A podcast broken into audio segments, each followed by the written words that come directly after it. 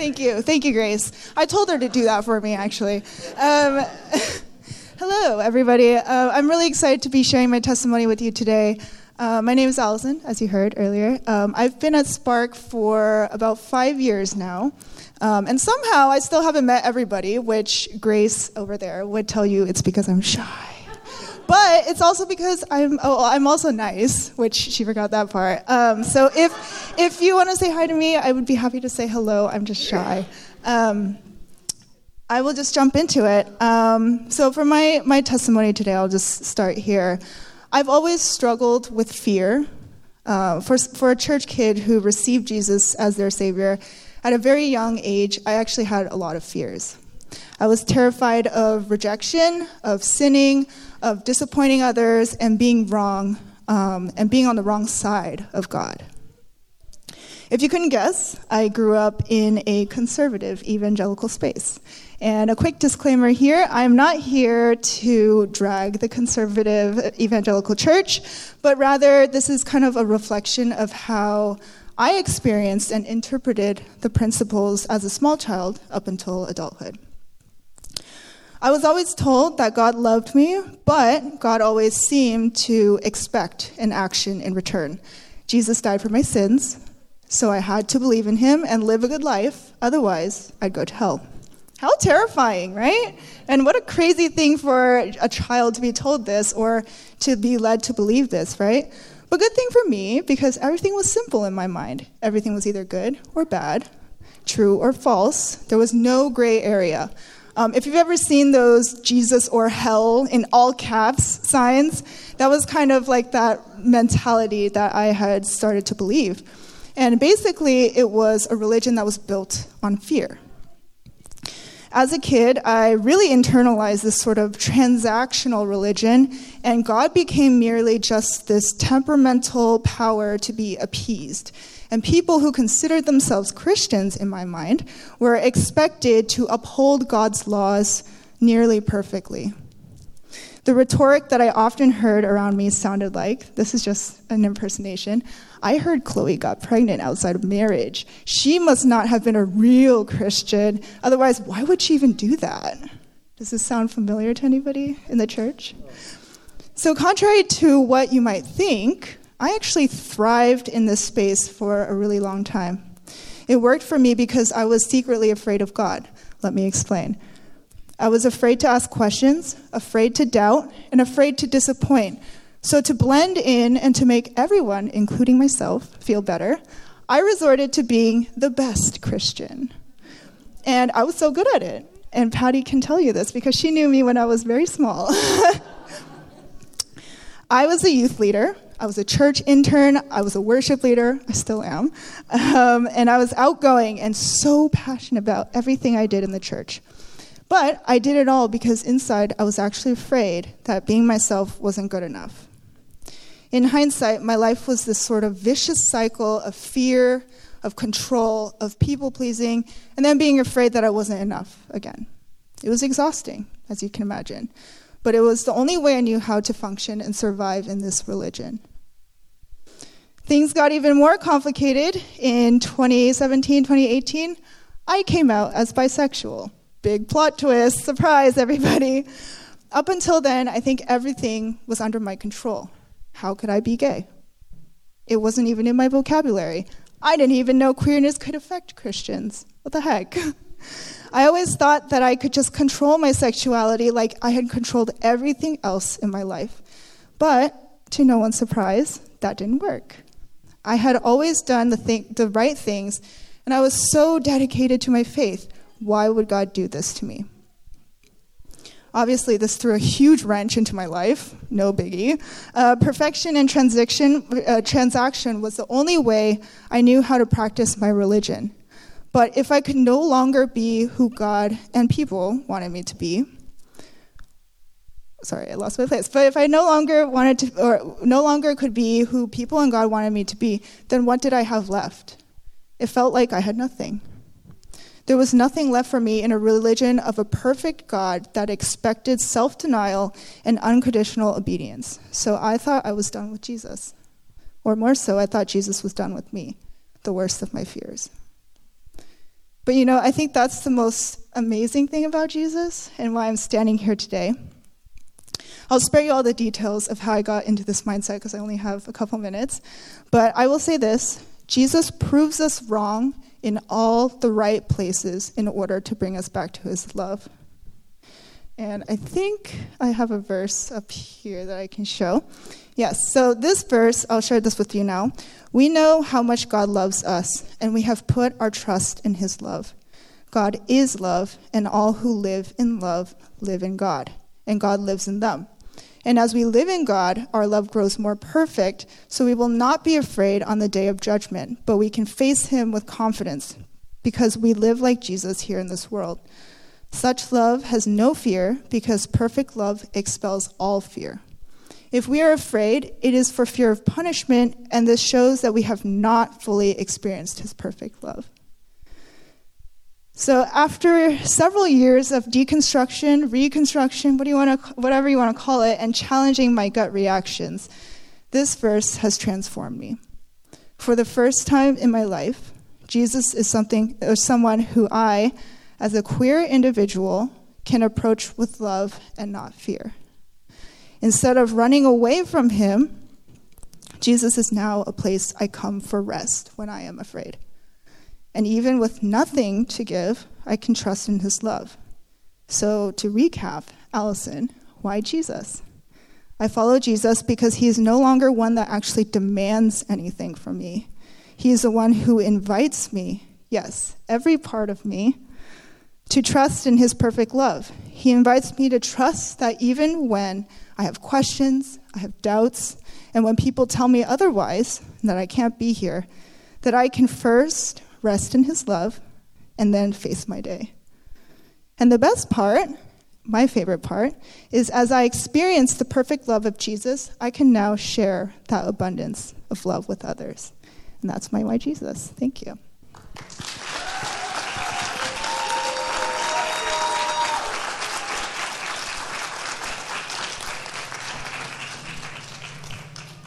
So I have to follow that. Everybody, sometimes I wish maybe we could just end right there. Is that? Thank you, Allison. Well, good evening, Spark. My name is Mark, and I'm one of the pastors here at our congregation. Thank you so much for being with us. And I'd like to start by sharing some tough news. The father of our beloved friend and pastor, Omer Akhtar, passed away earlier this week. Omer spent the last few days back home in Chicago with family, and he'll be returning home today. Memorials are always bittersweet. It's a difficult time, and yet it's a chance to reconnect with loved ones. So I'd like for us to pray for Omer and his family right now. So if you could please pray with me. Oh Lord, come and take your place with the Akhtar family. Comfort them in their loss, hold them in their sorrow, and sustain them through their grief. Enfold them with all your love, Lord, that they may rest within your arms. Watch over their sleep, and take their hands each morning as they face a new day. Bind their broken hearts as one, and bless their relationships. May they be united in their loss, and also blessed with smiles and joy. Lead this precious family onwards to embrace life together, and to hold on to the promise of heaven in this life and in the next. We pray in the name of Jesus. Amen.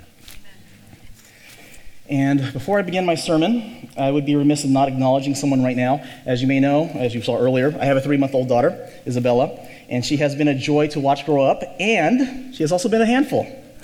In the last few days, her cute baby cry has morphed into this little girl shriek. It's like, ugh. And she's utilizing it early and often. The only reason I can be up here and share anything tonight is because of the tireless work and loving care of her mother, Stacey. She's always been supportive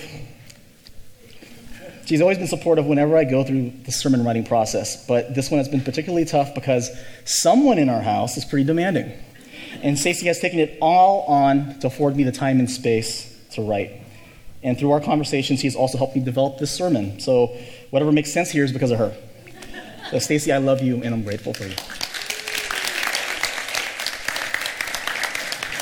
And with that, here we go. We're continuing with our series on the fruits of the Holy Spirit. We've already discussed love, joy, and peace, and today we're focusing on what to me is the most difficult of all of them, patience. The title of this message is Patience, 808s and Heartbreak. If you're a fan of hip-hop music, you might recognize this as the name of Kanye West's fourth studio album, released in 2008. Now, Kanye West is famous, or infamous, for his views on many things. But back in 2008, Kanye created this album as a departure from hip-hop and into a more pop and R&B sound. The heartbreak that he mentions here comes from his songs examining suffering in his life, specifically the death of his mother and the breakup with his fiancée. The 808 refers to the Roland TR-808, a drum machine utilized in the album songs. The 808 is a legendary machine used in songs by Phil Collins, Talking Heads, New Order, Whitney Houston. But it was key to the evolution of hip-hop, utilized by Run DMC, LL Cool J, Public Enemy, and many others. One of its greatest uses, however, was in this song. Yeah, just hit me. Just hit the ball. With those percussive hand claps, the laser sounds, the cymbals, the bass hits, they all come from the 808. The music magazine Slate said that the 8-bar units produced by the 808 became veritable playgrounds for invention and creativity. Turn it up. Let's go. So, one more time. Not done yet. The 808 beats were created by a machine, and so they were regular, consistent, controlled. It was the heartbeat of hip-hop songs, and it set an expectation for the artist. They knew that whatever happened, there would be this regular, consistent aspect of the music that they could reliably build a song upon. And that's what we want from life, right? We want a regular, consistent rhythm upon which we can build regular aspects of our lives. But what happens when that beat changes in a way we didn't expect? Got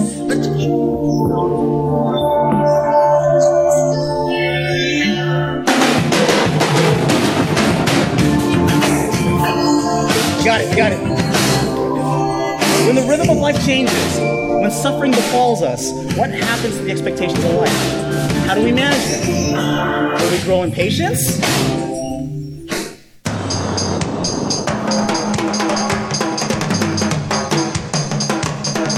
Or will we grow in disappointment? You'll hurt heart, or not hurt, rush. Crazy. Anyways, as a quick recap to our series, the Apostle Paul wrote this letter, Galatians, to the church in the communities in Galatia, which is a region in modern Turkey. Paul visited and founded churches in this region, and other Christian teachers then followed and taught something in conflict to Paul's gospel. These teachers said that following the law of Moses was necessary in order to properly follow Jesus. We see in Paul's other letters and in the book of Acts, this was a constant point of contention in the churches that Paul founded, and he was pretty pointed about it. For example, in Galatians 5, he writes, "In Christ Jesus, neither circumcision nor uncircumcision counts for anything, but only faith working through love. You were running well. What hindered you from obeying the truth? I wish those who unsettle you would emasculate themselves." And tell us how you really feel, Paul, right? Jeez. Now, Paul then reminds the community that they are free from keeping the letter of the law of Moses, including practices like circumcision, as they would fulfill the spirit of the law by following Jesus' call to love their neighbors as themselves. He then provides a list of the works of the flesh, such as idolatry, strife, divisions, and the like, and warns that they remain in danger of falling into these if they do not live within the guidance of the Spirit. But as a counterpoint, he offers a list of the fruits of the Spirit, which will develop in their lives as they live in step with the Holy Spirit. Note that Paul uses two phrases, the works of the flesh and the fruit of the Spirit. Why didn't Paul say the works of the Spirit to make this comparison clear? I think it's to emphasize that love, joy, peace, patience, kindness, goodness, faithfulness, gentleness, and self-control are not gifts to be given, but the products of work. To grow fruit requires planting and seeding. It requires watering. It requires tending. And it requires pruning. Fruits are the results of work over time. And that very much includes our topic for tonight, patience. Sometimes we think of patience as passivity, as waiting to react, or complacency. But the word translated here as patience, macrothumia, is used in several of Paul's letters and can be translated as endurance, expectancy, fortitude, slowness to avenge injury, long-suffering, forbearance, and clemency. These terms suggest an active posture, control within a certain circumstances, a proactive, intentional delay of acting and responding. Patience could have been a supernatural endowment from God or an innate ability, but that's not how Paul's painting it. Patience needs to be planted, fostered, tended. So how do you grow patience? Well, we see a process spelled out in the letter to the Romans, which is traditionally attributed to Paul. In Romans chapter 5, the author attempts to frame suffering as a catalyst for growth. We rejoice in our sufferings, knowing that suffering produces endurance, and endurance produces character, and character produces hope. And the Greek word for endurance here, hupomone, can also be translated as patience. So let's just swap out endurance with patience. So, suffering produces patience, and patience produces character, and character produces hope. Sounds clean and simple, no? But to rejoice in suffering is some really tough sledding. To smile and hold a positive attitude when you're in pain is not expected of any of us. And sometimes followers of Jesus will even criticize those in pain for not being happier about it, as though being upset in difficult circumstances is wrong. You know, if your faith was stronger, you would feel better about this. You would know that Jeremiah 29 says that God has a plan and purpose for your suffering. And you would know that in 1 Corinthians 10:13 says God doesn't give you more than you can bear. Count it all joy, my friend. Count it all joy. Well, first of all, both of those verses I mentioned don't actually mean that. I'm not going to get into that now, but they don't really mean that. And secondly, to find pleasure in pain is masochism, which is not God's calling for your life. So, as a Christian, you might also be missing something else. You've probably seen this before, this step-by-step process here. Many times you're thinking, but of course, we all know this is true. Suffering produces patience, produces character, produces hope. Duh. But if you've never seen or heard this before, you're probably thinking, suffering doesn't lead to patience. In fact, throughout history, suffering takes you in the opposite direction. Suffering produces impatience with your circumstances. And impatience leads you to disillusionment, and disillusionment leads you to hopelessness. That's what humanity is used to. So what's the difference between these two paths? Well, many Christians say that the difference is a relationship with Jesus. Jesus gives his followers the gift of the Holy Spirit so that the suffering experience magically takes us down the patience route instead of down the disappointment route. Well, no. Remember that the fruits of the Spirit require work. They need to be planted, watered, tended, and pruned before we see them arise. So what does the relationship with Jesus provide in addition to access to the Holy Spirit? I think it provides new perspective. It provides us with a different set of expectations. And that's why I think the difference is here. In terms of this drumbeat metaphor that I've been using,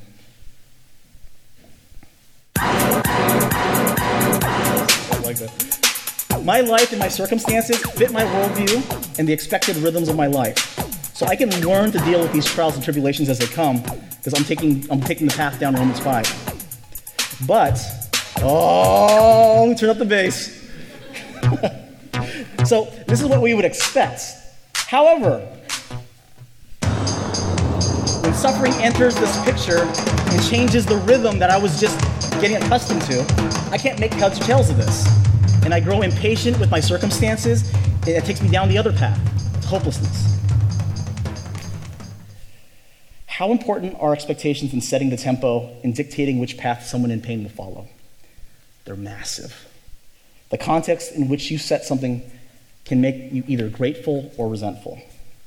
One of my favorite stand-up bits, which I will not recreate here, I thought about it, and then I thought, I shouldn't subject you guys to this, so that's suffering. But this bit is often how we complain about airline flight delays. It was the worst day of my life. First of all, we didn't board for 20 minutes, and then we get on the plane, and they make us sit there. On the runway for 40 minutes, we had to sit there. We get so wrapped up in the 60-minute delay that we forget immediately afterwards that we're flying through the air. That's crazy. A trip to New York covers 2,700 miles.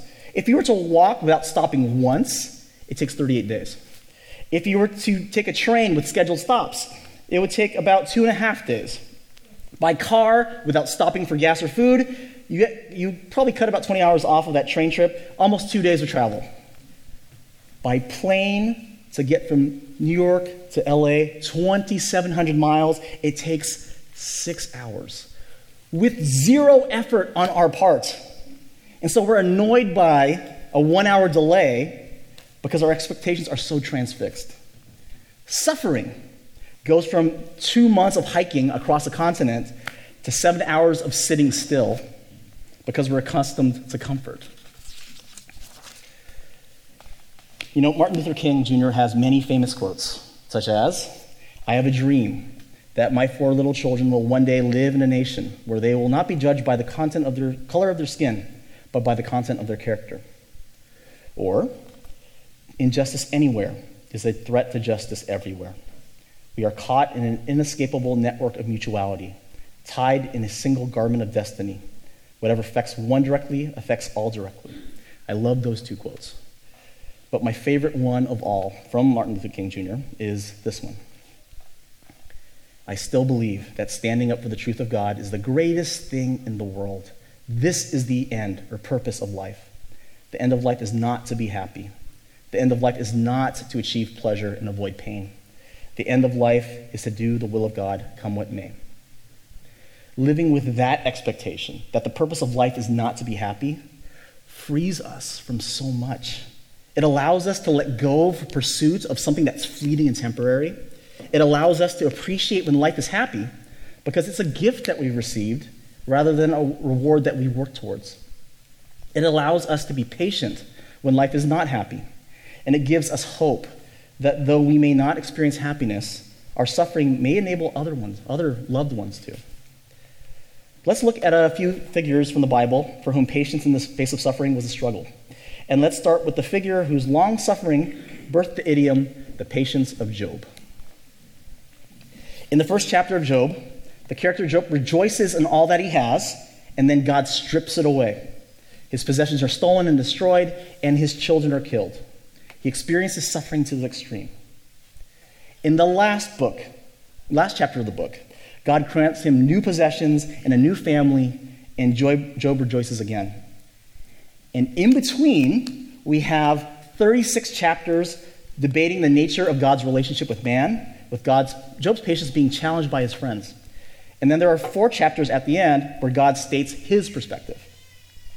And through this, you can see Job's patience being created, being born out of the suffering. He's lost everything, and his friends are just turning the knife with their words. 2 of his friends state this expectation. "Suffering happens to the wicked. We know this. So therefore, Job, you've done something to deserve this." And this shocks Job. He disagrees wholeheartedly, and he sees his suffering as unjust. He's disappointed in God's choice to allow him to suffer, but then when God steps up, he backpedals in the face of God's rhetorical questions. Job has grown more patient with his circumstances and the uncertainty of why it all happened.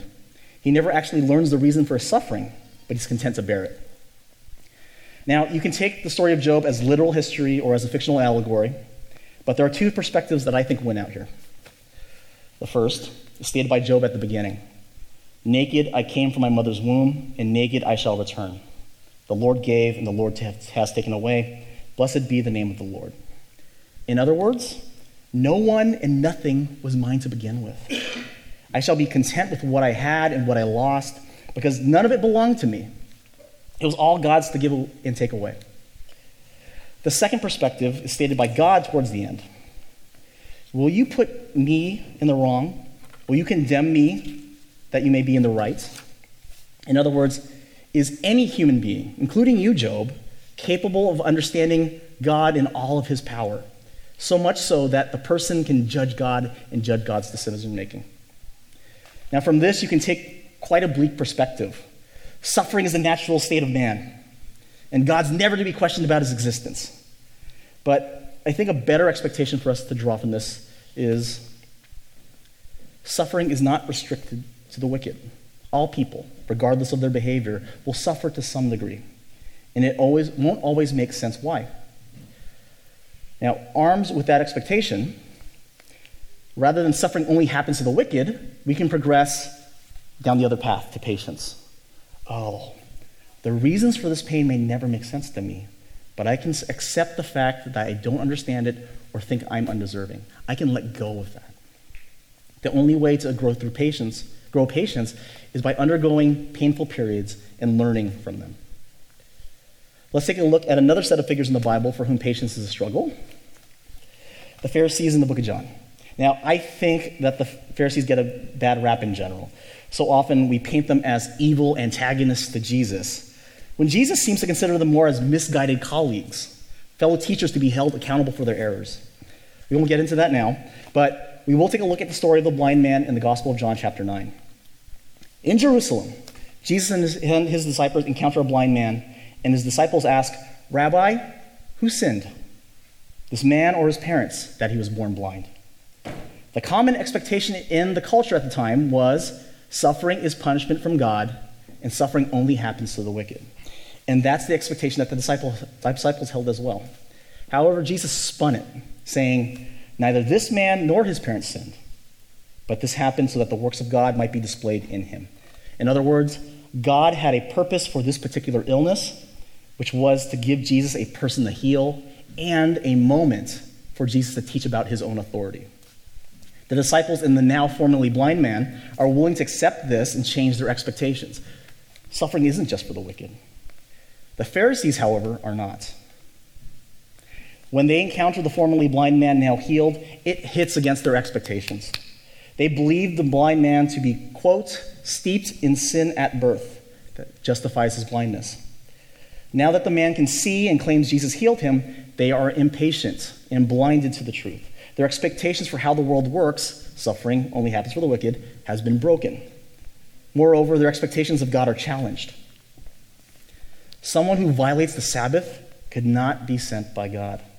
And that's when Jesus healed this man. The Pharisees are unwilling to wait and even consider the evidence before them, and they don't delay their actions. They're being impatient, and that takes them down the other path to disillusionment and hopelessness. And they begin to think, unless we deal with this Jesus, he will lead the people astray, and the uneasy peace with our Roman occupiers will end. We need to get rid of him. Let's pick one more figure in the Bible.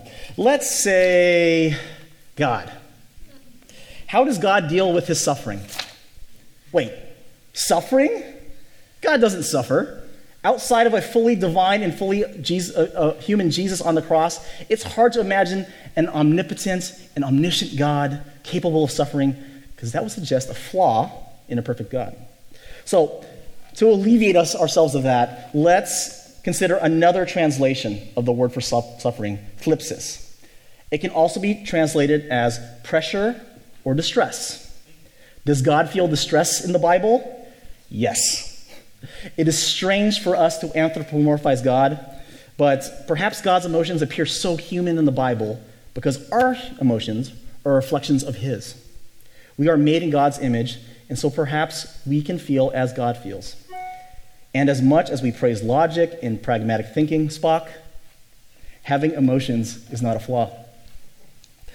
There are many examples in Scripture where God feels distress because of what his beloved Israel or specific individuals have chosen to do. The most obvious are in the narratives of the prophets. In Exodus, Numbers, and Deuteronomy, Moses is constantly needing to talk God down from obliterating the Israelites. God speaks of winning the hearts of the Israelites, that they will choose to love him in response, but they don't. And they fail to meet his expectations for love of God and neighbor, and God grows impatient. God becomes disillusioned and hopeless. After the golden calf episode in Exodus 32, God says, "The Israelites are too stubborn to be my people. They cannot give up their old ways and love me as I am. Moses, let me destroy them, and we'll restart my plan to bless the world through you." And what does Moses do? Wait. What about the expectations you set for the Egyptians? They think that you rescued Israel, but then you destroy Israel?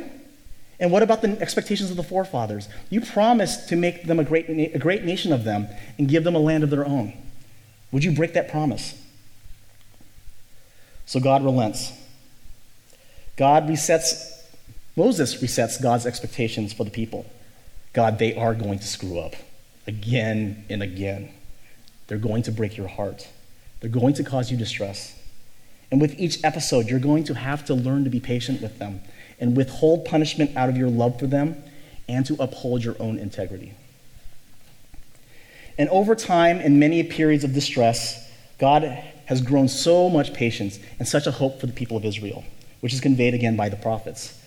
We see another moment of distress for God in the book of Hosea.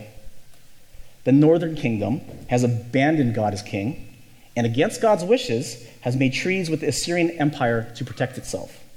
So in chapter 9, God says, "Rejoice not, Israel. Exult not like the peoples, for you have played the prostitute, forsaking your God. The days of punishment have come. The days of recompense have come. Israel shall know it." Once again, the people of Israel have turned away from God and broken his expectations for them. And in his distress, God is ready to give up on them again. But then a few chapters later, God changes his mind after realizing he is God, and he resets his own expectations. Though Israel breaks their promises, God will not break his. "How can I hand you over, O Israel? My heart recoils within me. My compassion grows warm and tender. I will not execute my burning anger. I will not again destroy Ephraim," which is a synonym for Israel. "For I am God and not a man, the Holy One in your midst, and I will not come in wrath." Once again, God feels impatience because of the distress Israel puts him through. But when God manages his own expectations and remember who he is, God is then able to put that distress in perspective, and he's grown in patience once again. So application. How can we turn our own periods of suffering towards patience and away from impatience?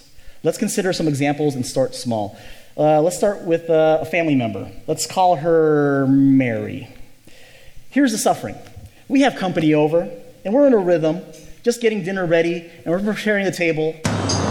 And then here comes Mary, and she sits down. She starts talking with our guests. She's completely oblivious to all the work that needs to get done.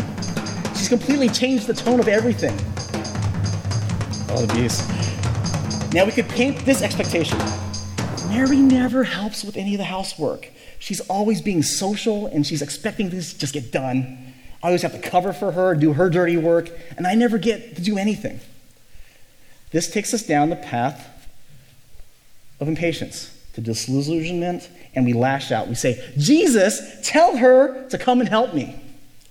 That's potentially embarrassing for Mary, and that could damage the relationship. "You called me out in front of Jesus?" Or we could paint this expectation.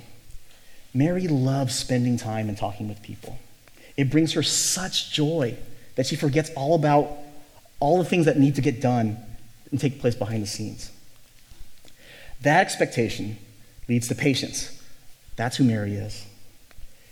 Patience is a choice to hold our tongue and to try to understand and to appreciate Mary for being so social and loving. Yeah, we're going to get frustrated with Mary, and an angry rebuke might leave our mouths from time to time. But over time, we'll learn to be patient with Mary, and that builds our character overall, and that leads to hope that whenever guests come to our home, they will feel well-loved by both Mary and us. Let's try another example. We have a friend. Let's call him Charles.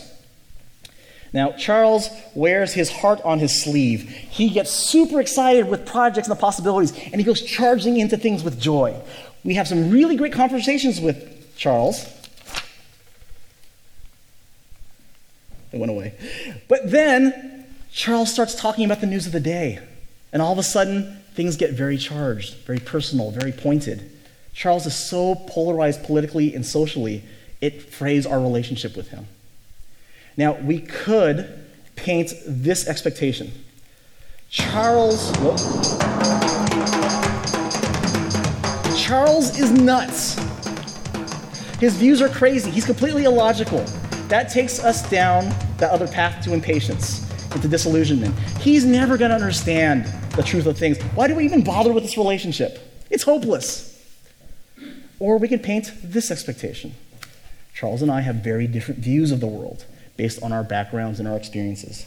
We're rarely going to agree on anything, and I may never understand him, but we have enough in common, and I love him enough that I want our relationship to last. That expectation leads to patience in those charged moments. Oh, we're going to forget, and we're going to get heated. But over time, we'll grow to actively wait to respond. And that builds our character and the hope that despite our differences, Charles and I can be there for each other. Final example, we have a circumstance. In our country, police brutality towards people of color is a constant. And in some cases, the incidents are so brutal that they capture the attention of the nation. Michael Brown, Tamir Rice, Philando Castile, Breonna Taylor, George Floyd, Tyree Nichols. It is completely unjust. Now, we could paint this expectation. This has to stop right now. No more victims, no more perpetrators. By any means necessary. We need laws, we need reform, we need to dismantle the system right now. And that expectation, while justified, won't be met in our current social climate. And that takes us down to the path to impatience. What we want, we're not going to get, no matter how much we push and push and push. That impatience accumulates, and that leads to disillusionment and hopelessness. And we've heard and seen people who have leapt onto the Black Lives Matter bandwagon, pushed for immediate change, and then subsequently fell off the bandwagon because immediate change didn't happen, and because they became disillusioned and plain tired from the effort. There's another expectation we could take. This has to stop right now. But this requires more than just new laws and policies and people in power. This requires a change in culture. This requires a change in system. Those can't happen in a short period. Now, with that expectation, we head down the path to patience or long suffering. Again, this is not complacency or surrender that we're taking part in. This is an active waiting for the right pieces to fall into place, and often working to put those pieces into place ourselves. That builds character, and that leads to hope. It doesn't mitigate the suffering, but it does give purpose to it. Look at what drives African American culture and Jewish culture and all cultures that have survived and thrived because of long-suffering patience, grown over time, passed down to generations. Look at the effect of civil rights leaders. Susan B. Anthony, Mohandas Gandhi, MLK, Rosa Parks, Desmond Tutu, Angela Davis, Harvey Milk. All of them were frustrated and grieved by the individual tragedies they saw and the slow pace of change. And they pushed sometimes, and they waited to push other times, because they had learned from their predecessors that changing systems and cultures, changing societies, takes work over time. As MLK said, we must accept finite disappointment, but never lose infinite hope. That is hope, born of patience earned through suffering across time and across generations. There's so much more to say about patience, but let me end with these expectations that could help us grow patience when the changing rhythms of life throw us for a loop. Number one, there's often no way around suffering. You can delay it, you can try to avoid it, but often the only way past suffering is through it. But you will not be alone, for the Good Shepherd is with you, walking alongside you through the valley of the shadow of death with the rod and the staff that give us courage. And the people you have assembled around you during this walk are there as well. They could be at your church, they could be your loved ones, they could be your neighbors, they could be anybody. There are people who will walk alongside you and root for you and carry your burdens alongside you. And finally, grief is the price of loving someone. Loving someone leaves you vulnerable to them disappointing you, hurting you, and leaving you heartbroken. Yes, sometimes we carry this to the extreme. We allow people to use and abuse us. That's not God's plan. But if you want a life filled with hope, if you want to be a person of character, if you want to experience patience, then suffering has to be tempered with this expectation. Loving even the most wonderful person in the world still means risking a broken heart, but it can be worth it. Now, Jesus said to his followers, "In this world you will have trouble, but take heart, I have overcome the world." What Jesus just said is hope born of character, born of patience, born of suffering. Jesus calls us to take part in his work of building love, joy, peace, and patience in ourselves and in others. And that experience, we can experience that unity in the Lord's table. For in the night that he was betrayed, our Lord Jesus took the bread, blessed and broke it, giving it to his disciples, saying, "Take, eat. This is my body given for you. Do this in remembrance of me." Likewise, after supper, he took the cup, gave thanks, and gave it to them, saying, "Drink this, all of you. This is my blood of the new covenant, which is shed for you and for many for the forgiveness of sins. Do this as often as you drink it in remembrance of me." All are welcome at this table.